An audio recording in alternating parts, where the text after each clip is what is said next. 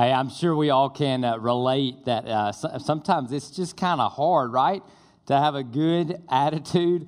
Uh, more on that in in, uh, in, just a minute, but I do want to welcome you. My name is Matt, one of the pastors on our team. I want to welcome you to all six of our locations, or if you're watching uh, online. We're, we're, fired up. We're glad that you're here. Want to wish you a happy Thanksgiving as we uh, move into this incredible holiday season. And I want us to celebrate just as a church. Uh, we were in a series called Unstoppable. We rolled out our, our mission trips and just want to praise God. About 70 of you have expressed an interest, signed up uh, inquiring about mission trips. We have nine trips going overseas or, not, or, or in the United States. Four of nine are already, uh, are already full. And so just excited about that. I want to ask you just to be praying regularly about that. And then rockbridge.cc forward slash trips. Rockbridge.cc forward slash trips is just a great way to uh, get more information. If you're still kicking the tires, want to have a conversation, uh, that'd be a great place to start as we uh, seek to, again, uh, make Christ known and love people all over the world from all walks of life. So, here, here's the question. The question is this Are you ready for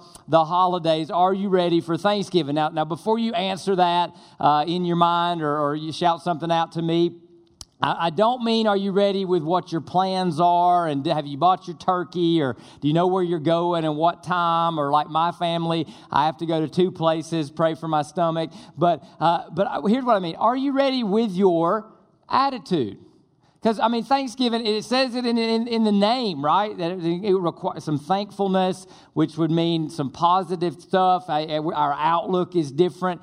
And as we saw in the video with uh, Stephanie, it's kind of hard sometimes. It just seems like life is arrayed against us, and it's hard to have a, decent attitude. And then you go to the Bible, and if you're not careful, you read the Bible and you just feel guilty because the Bible actually commands us to kind of have a good attitude. And you're like, what, what world was the Bible written in? Certainly not mine. Look what Paul says rejoice always. And then Thanksgiving, give thanks in everything. And you got, guy, you're like, every, everything? Give thanks in everything. And not only that, like to put an exclamation point, for this is God's will for you in Christ Jesus. And, and some of you who are Christians, you've been, you know, hey, what's God's will for my life? Well, give thanks in everything. That's the starting point.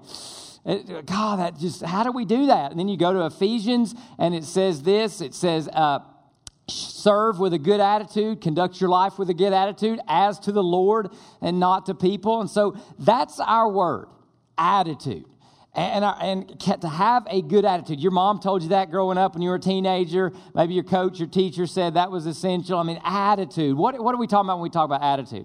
We're talking about just to be mentally decided, is to have a frame of mind and a disposition. And, and this holiday season, we just thought, hey, what about our attitudes? And, and, can we do something? Do we need an adjustment? How do we be positive when we spill our coffee? How do we be positive when we read, watch the newspaper? How, how does all that work? Before we get into that, I, I just want us to do a little like mental survey and kind of do an attitude check in about five areas. Because here's the thing it is easy to trend negative. I mean, we are conditioned almost to have a negative outlook, a suspicious outlook on everything. On everything. So let's just do a little check. You can kind of use your bulletin if you want to to rate yourself. All right, so personal negativity. When you think about you, it's just negative. I mean, you're like, no one will ever ask me out. You're, you're like, I'm damaged goods uh, woe is me. Nobody loves me. Um, gosh, if, if no one recognizes me at work, I'm getting overlooked. So just personal negativity. If that kind of fits you, just kind of put a little mark there, uh, write small if you don't want someone to see you, okay? All right relational negativity. Like you you just like everybody the people in your house if they were different and, and they were a little better you'd be a little better right? Relational negativity. Like you're trying you wish your husband would stop and start and, and this would stop and start in your in your sphere of influence. If that one fits you can put a little mark there. Uh, situational negativity. Like it, every day is, you know, the glass is half empty. Every day, you know, there's just something going on, and, and you just kind of are negative about what's going on around you. Spiritual negativity. You're like, man, I'm like the only one. God just never answers my prayers. When I read the Bible, it, you know, I fall asleep. And other people talk about this book coming alive. Just spiritually negative.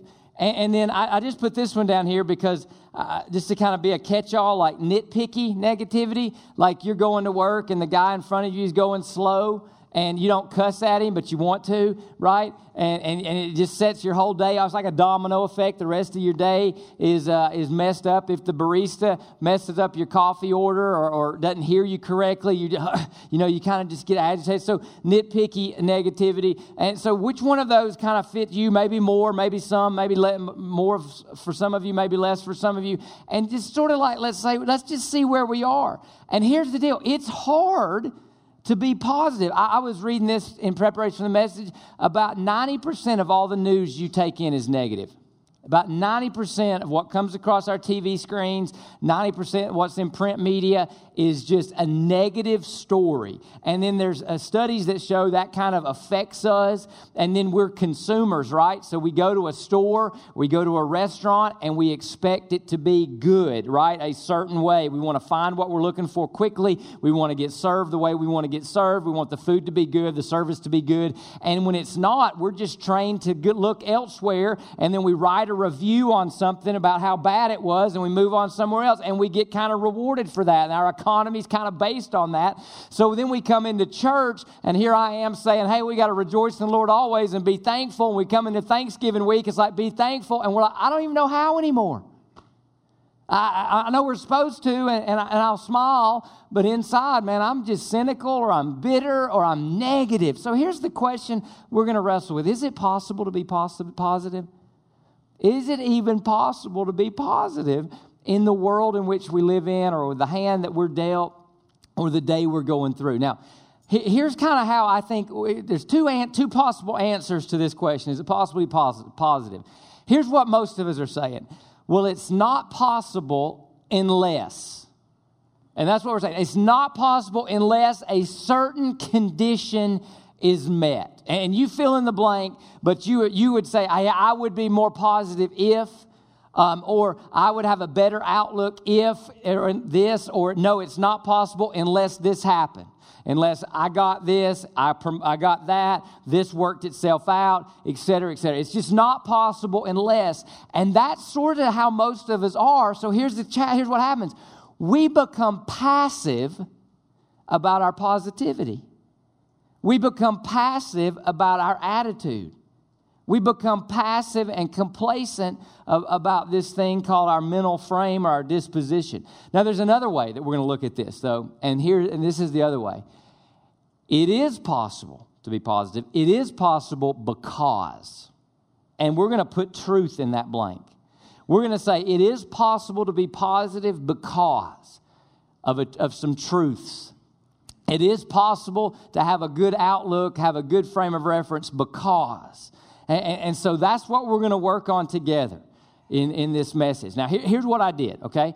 I, I, believe the Bible is the Word of God. I believe it's supernatural. I believe it has power. I believe God authored it through 40 people. Uh, that's what Christians have believed for about 2,000 years. Only in the last 20 or 30 have people started to question that. Uh, I, so I believe kind of what, what the people who wrote it believed when they wrote it, right? And, and, and so I, I said, let me find in the Bible someone who was having not just what we would call a bad day, but we would call, and you're going to hear it, we would call this kind of a bad life. Okay? And yet, he was positive and yet he had joy, and yet he had peace. And yet, if you asked him, How happy are you? He, you can read 13 of the New Testament books were written by him. You can read them, and he'll say, Hey, I have this joy in the Lord, and I know how to rejoice. I know how, he'll say, I know how to be content in every situation. And I'm like, Let's go find where it just really comes to the edge and really, and, and let's just learn from him, okay? Now, the tone of this, this is in 2 Corinthians 10. Here's the tone. We'll come up against this verse later. I want to start at the, at the end and work backwards. He's going to say, as sorrowful, so as he's grieving, as he's sorrowful, yet he's always rejoicing. This is what he says. His name's Paul. So it, it's an attitude of rejoicing in the midst of unpleasant things. In the midst of, man, I'm sorry because I, I dropped my coffee. I'm sorry because I got behind the slow guy. I'm sorrowful because of what the doctor told me. I'm sorrowful because of what's going on in my marriage. I'm sorrowful because I just watched Fox News, flip to CNN. That was worse. Flip back to Fox. I don't even know what to watch anymore, right? I am sorrowful. And Paul says, I'm always rejoicing. So, how do we get to the joy? How do we get to the positive? All right, so here we go. We're going to be with truths, not conditions. These are, us, these are just truths that we trust in, believe in, or not. So, we start at the beginning of the chapter, and Paul starts talking about his partnership with God. And that's where we were last week in the Unstoppable series. God wants to partner with us. He wants us to host His Holy Spirit. That was our word last week. I asked you to pray about it, think about it. And as a church, we wanted to commit hey, we want to, be, we want to, we want to steward the presence of God. And so Paul says, I'm working together with God. I'm working together with Him. So we also appeal to you don't receive the grace of God in vain. Something has happened, and he's talking about the death, burial, and resurrection of Jesus. Something has happened that has enabled a grace, a gift, a free thing to become available, and Paul doesn't want anybody to miss it. And he quotes some Old Testament. He says, For he says, At an acceptable time I listened to you. In the day of salvation I helped you. See, now is the acceptable time. Now is the day of salvation. So I'm going to share with you four truths, not four conditions, four truths. And these truths, when we embrace them, will open up positive attitude. These truths will open us up no matter what kind of day we're having. Because remember, sorrowful yet always rejoicing. So the first one we get from these first two verses is this it is possible to be positive because the ultimate truth of grace and salvation counts the most. What Paul realized is God has done something in Christ. God has done something, offered something in Christ that, that overcomes, overtakes, and counts more than any negative thing that happens to him, in him, or by him. Paul realized that what, what was being available now in this day of salvation was, was just this overcoming, this ultimate truth, and he always rested on that truth. He's not saying you don't have bad moments or bad days. He, he's not saying you don't have negative relationships. He's not saying everything works out the way you dream it'll work out when you go when you're like eight years old. He's just saying what God has done in Christ is so amazing and counts so much that in his soul, when the weather's bad outside, he just goes to, yeah, but Jesus died died and rose for me, and I have life in him. And he just rested on that truth, and then he becomes a sharer of that truth. In fact, in 2 Corinthians 1:24, Paul says this. He goes, I am working for your joy. So if you're a Christian talking to a non-Christian, you can say, Hey, I'm just here working for your happiness. See, a lot of people are like, no, no, no, no, no, God's not for my happiness. Last time I went to church, it was guilt, shame, guilt, shame. See you next week for more of the same. Right? And, and, no, no, no, that's not what God's like. No, no, God's for your happiness. I, I say this that Jesus died for you to be happy, He rose for you to be happy. He offers you happiness that can't be touched by a world that produces sorrow. That's what He offers. And so it's Paul's like, hey, it's possible to be, to be positive because of the ultimate truth of what we have in Christ. Listen to how Jesus describes becoming, I'll say this this is how Jesus describes becoming a Christian. Now, I want everybody that's a Christian to go back to that time when you surrendered, you gave Jesus your sins and the steering wheel of your life, and, you became a Christ follower. And I want you to read this. Some of you are not Christians. And, and, and, there's, there's a reason you're not, and you're holding off or you're holding out, maybe because you need more information, that's fine. Maybe because someone's not explained it to you, we're going to try to do that. But, but I, I just want us to think what, what, when, when I became a Christian, did I get this part of what Jesus did for me as described by Jesus himself in a, in a really cool parable? Here's what he says Matthew 13 44. The kingdom of heaven is like treasure. Treasure buried in a field that a man found and reburied. Then, in his joy attitude, then in his joy, he goes and sells everything he has and buys that field because what he has found in the kingdom of heaven counts way, way, way more than what he has in the kingdom of this world. Does that describe your salvation and your experience? See, I, I, I live with this fear and I pray against it and I preach against it like a mad dog. That, that we grow up and, and we're told we need Jesus as our Savior, and that's true. And we'd say, well, you need Jesus as your Lord and your leader, and that's true. But if we just stop there, we miss the fullness of salvation because Jesus says, I have come that you might have joy, and that my joy might be your joy, and your joy might be complete. And the picture of salvation Jesus paints is we get a treasure that will never fade or perish, and we get a joy that Satan and the world and the sorrows of this world can't touch, can't take away, and cannot diminish. And so when I talk about, hey, I'm for your joy and we're for your happiness at Rockbridge Community Church, and life in Christ is the best life there is, those are Jesus' promises. That's what Jesus has offered. Now, if we just stop at Lord and Savior, listen. Someone can save you and then enslave you. Being someone, somebody, uh, prisoners of war, some of them were rescued when their parachute opened or they, you know, were shot down in the, in, the, in the ocean and they were rescued by the enemy. They were saved and then they were marched like this and tortured. Savior and Lord, right? Yeah, they saved my life, but, and then they lorded me in a bad way. And, and so sometimes in Christianity, God gets this knock that He is not for our joy. And so I want us to present a Jesus who is a prize and a treasure. Jesus is not interested in us just choosing choosing Him, He wants us to cherish Him and prize Him and see Him as a treasure. Is that the Jesus we know here? Rockbridge. Is that the Jesus we share with people when we live sent? Rockbridge. That's the Jesus of the Bible.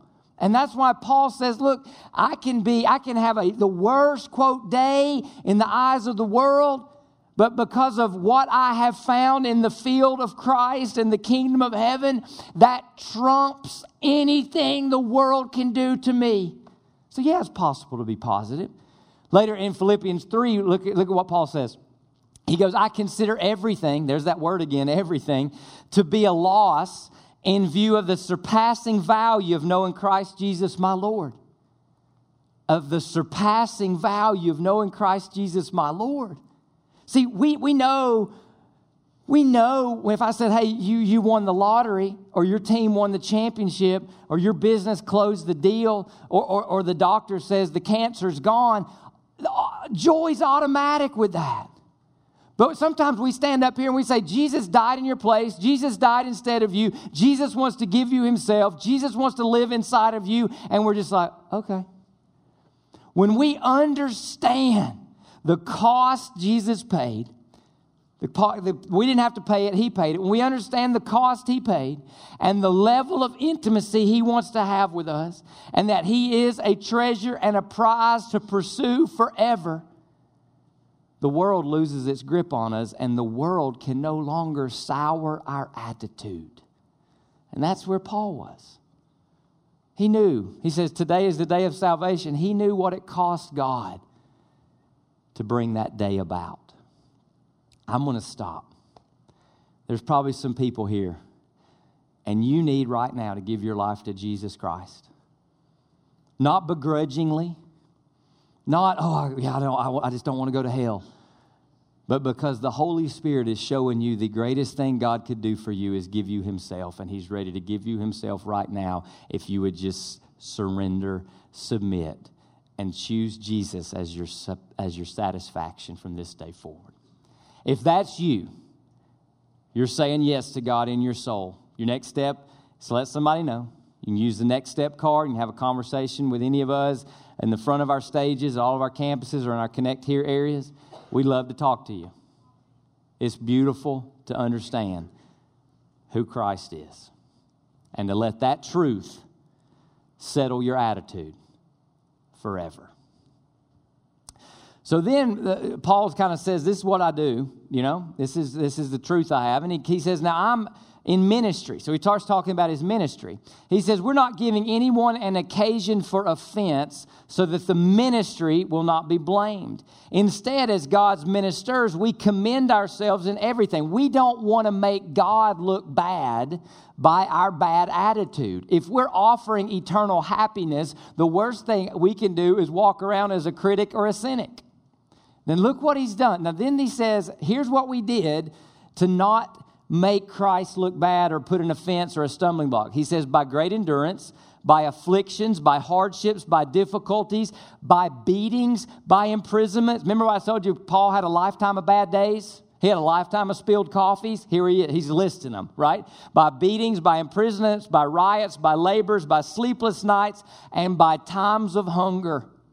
And, and you look at that and you're like, I want what he's drinking, right? I want what he's, how is Paul telling me to rejoice in the Lord always? How does Paul have a good attitude? What truth does he embrace? Because I would say, here's what I would say God, it's impossible for me to be positive unless you take away my afflictions, my hardships, my difficulties, my beatings, my imprisonments, my riots, my labors, my sleepless night, my times of hunger. God, unless you take these away, it's negative Nancy for me, baby. And Paul's going to say it in, in, a couple of verses rejoice in the Lord always. So, what, what, what other truth is Paul embracing that we need to embrace? Paul has reached the point in his life, and, and I, am, I pray our church gets here. Oh, I pray we get here because it's so crucial to our mission in the world. I pray we get to this truth that the purpose of our life is greater than the problems of our life. The ministry of Paul is such a God ordained ministry. He knows his purpose and he says, Hey, the purpose of my life is greater than the problems of my life. The purpose of my life is greater than the problems of my life. And, and, and he takes it a step further. And this is so powerful because we serve a God who's over all, he, everything God. So in Christ, all problems can serve his purpose, but only submitted problems will. All problems can serve God's purpose, Christ's purpose. And, problem, and purpose is greater than problems, but only when we submit those problems will that happen. So, so here, here's the beautiful thing about Christianity. And, and, and, uh, when something happens to people who, who are not Christ followers, something negative, something bad, a hardship, whatever, where do we, we have to put, we need to assign a meaning to that. Because, like Viktor Frankl, he, he, he lived in a, in a Nazi concentration camp, and he says this. It's a great quote. You got to think about it for a minute, but here's what he says He goes, Suffering is no longer suffering once it has a meaning. Suffering is no longer suffering once it has a meaning. Okay? Without Christ, where do we put suffering? Without Christ, without the scriptures, without God, where do we put a bad day?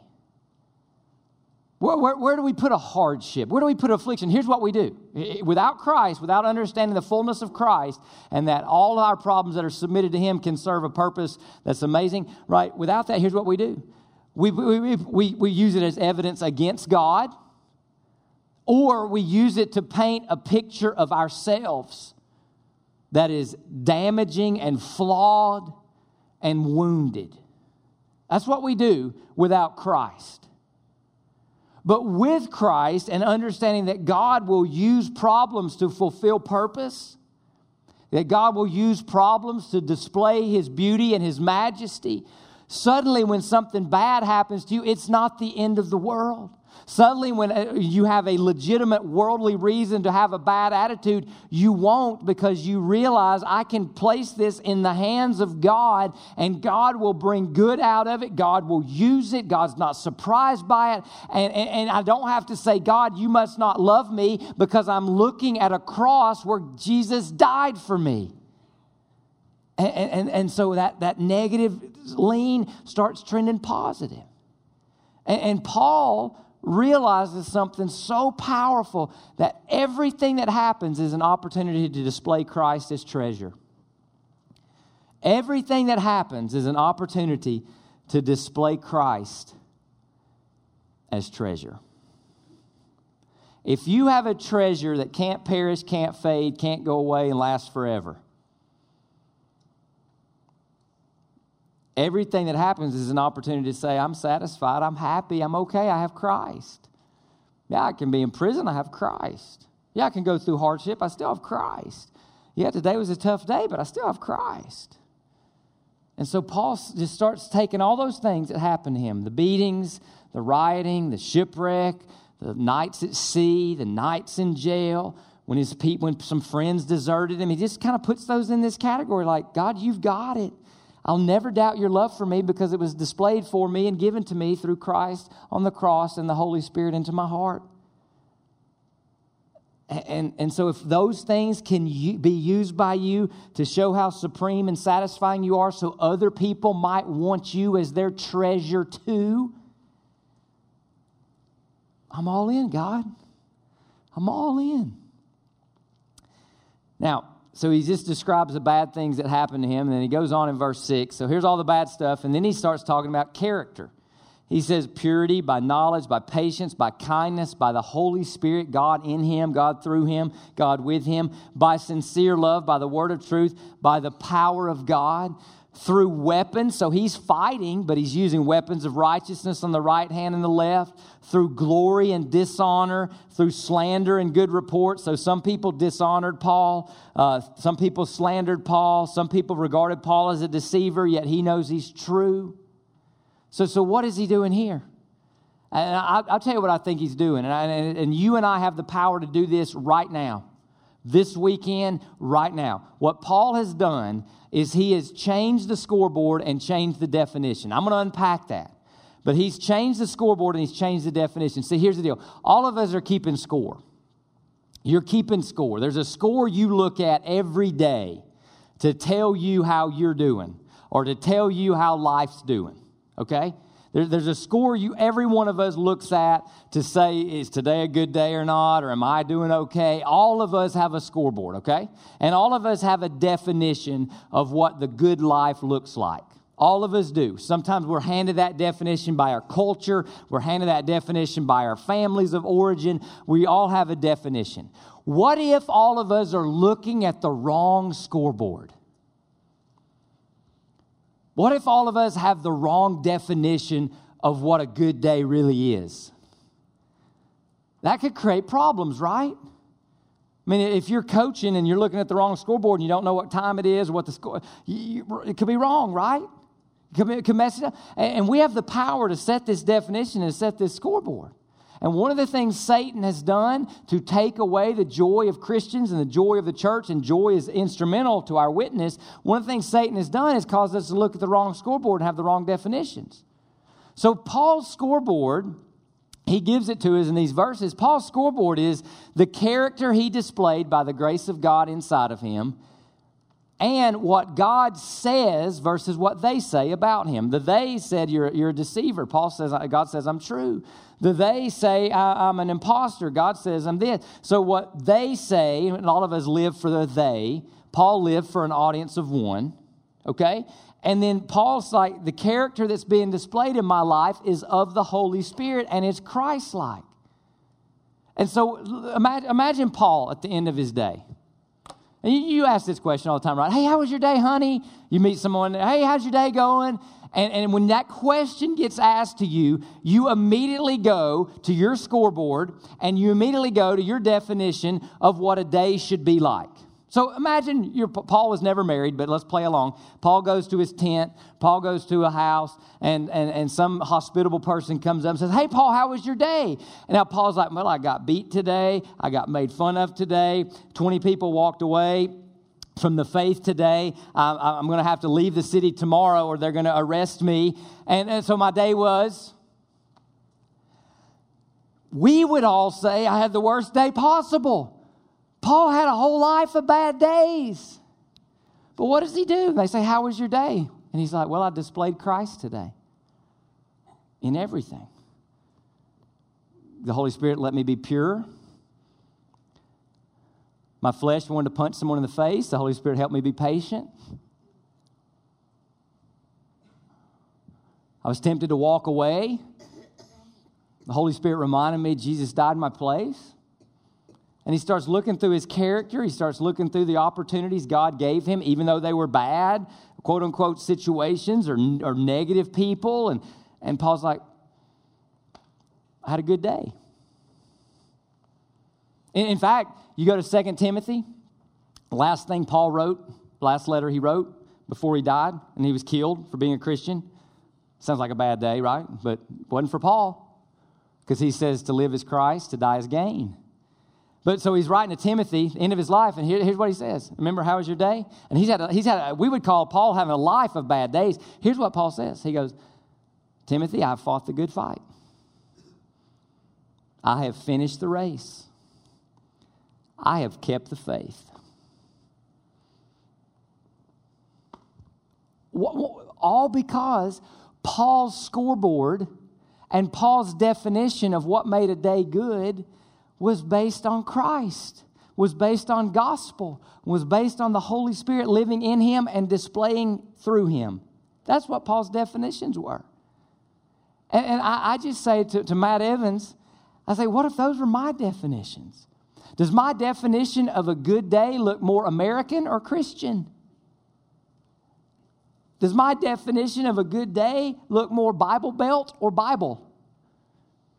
Does my scoreboard reflect the values of the world or the treasures of the kingdom of heaven? And here's what I know I can change those definitions. I choose them, I adopt them. Part of being a disciple of Jesus is Jesus, would you define what a good day means? Jesus, would you show me really kind of how to keep score? And, and, and when we adopt that, wow, it's so powerful. And, and, and, then let's say you have a day where, man, I wasn't patient. And let's say you have a day where man, I wasn't kind, I didn't respond the way I should. Man, I, I, I should have I should have praised and I cursed, whatever. You just take that to the blood of Jesus and the cross of Christ, and you just leave it there and you wake up the next day and you say, This is the day the Lord has made. I will be glad and rejoice in it. Right? All right, Paul concludes his, uh, his, his train of thinking is, and he says, I was unknown yet recognized, dying yet see we live. And he starts talking about how he's viewed on earth versus how he would be uh, viewed in heaven or in eternity or in the kingdom. So on earth, some people don't know me yet. I'm recognized by God and His people. I'm dying. He knows He's going to die and He's punished, but we live because I'm eternal. To, to live as Christ, to die as gain. As being disciplined or punished, yet not killed. As sorrowful, yet always rejoicing. As poor, yet enriching many because He's sharing the treasure. He's making people rich in Jesus. That's His mission, making people happy in Christ. As having nothing on this earth, yet possessing everything in light of his gift of Christ and Christ in him, Christ through him, the hope of glory. And, so, the fourth truth that gives us the power to be positive is we have an eternal perspective. That we learn to start assessing our lives in light of eternity, not in light of where I am in my 20s or what happened to me in my 30s but in light of eternity.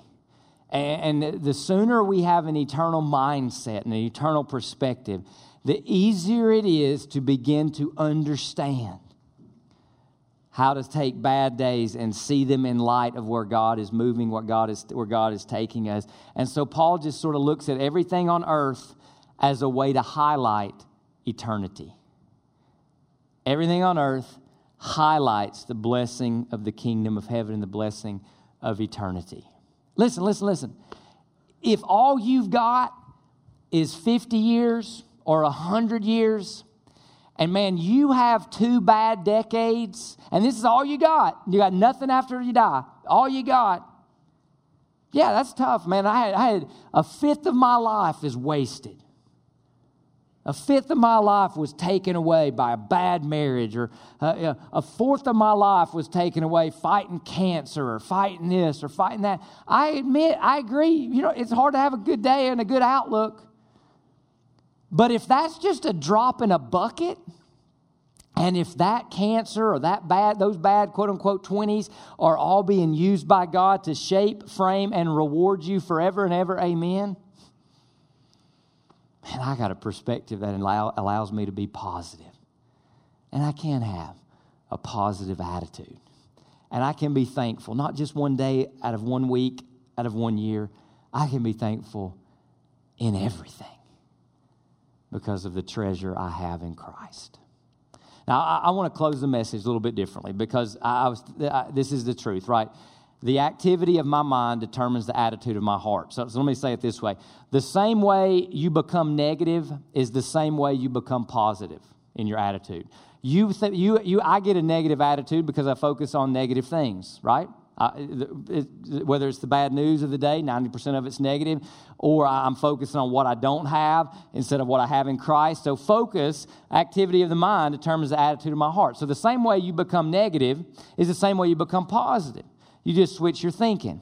So, here's what I want to ask us to do, okay? I want to, and this, this, just bear with me on this, but I'm praying that God would do something, okay? I'm just going to ask you, if you I'm going to suggest you close your eyes and let's just kind of take our minds and be still for a minute. And I'm just going to read something over you and for you and pray that the Holy Spirit works in you. So if you feel comfortable, you can close your eyes. If not, that's fine. But I just want to get our minds in a certain place. We'll be still and know that He's God. Make your attitude that of Christ Jesus who, existing in the form of God, did not consider equality with God as something to be held onto. Instead, he emptied himself by assuming the form of a slave, taking on the likeness of men. And when he had come as a man in his human form, he humbled himself by becoming obedient to the point of death, even to death on a cross. For this reason, God highly exalted him and gave him the name that is above every name. That at the name of Jesus, every knee should bow as those who are in heaven and on earth and under the earth, and every tongue confess that Jesus Christ is Lord to the glory of God the Father. So then, my dear friends, just as you have always obeyed, not only in my presence, but now even more in my absence, work out your salvation with fear and trembling. For it is God who is working in you, enabling you both to desire and work out his good presence. Do everything without grumbling and arguing, so that you may be blameless and pure, children of God, who are faultless in a crooked and perverted age, among whom you shine like stars in the sky. Hold firmly to the message of life. King Jesus, may this message grip us. May this message change us. May this message give us a reason to rejoice today, tomorrow, and forever and ever. God, for people here who are saying yes to Jesus for the first time, there's a party going on in heaven right now because a lost person has been found, a sinner has been saved. God, for every person right now who is rejoicing in the Lord because of who you are, Jesus, and what you did. You are God, you became man, and you died in our place, and you're exalted now forever. God, for every person here who's just rejoicing in you, praise you, Jesus. Praise you, Jesus. You're our treasure. You're more than our Lord. You're more than our Savior. You're our treasure. You're our joy. You're our peace. You're our hope. You are our life. May we shine like stars. In the name of the Father, and of the Son, and the Holy Spirit, we pray. Amen.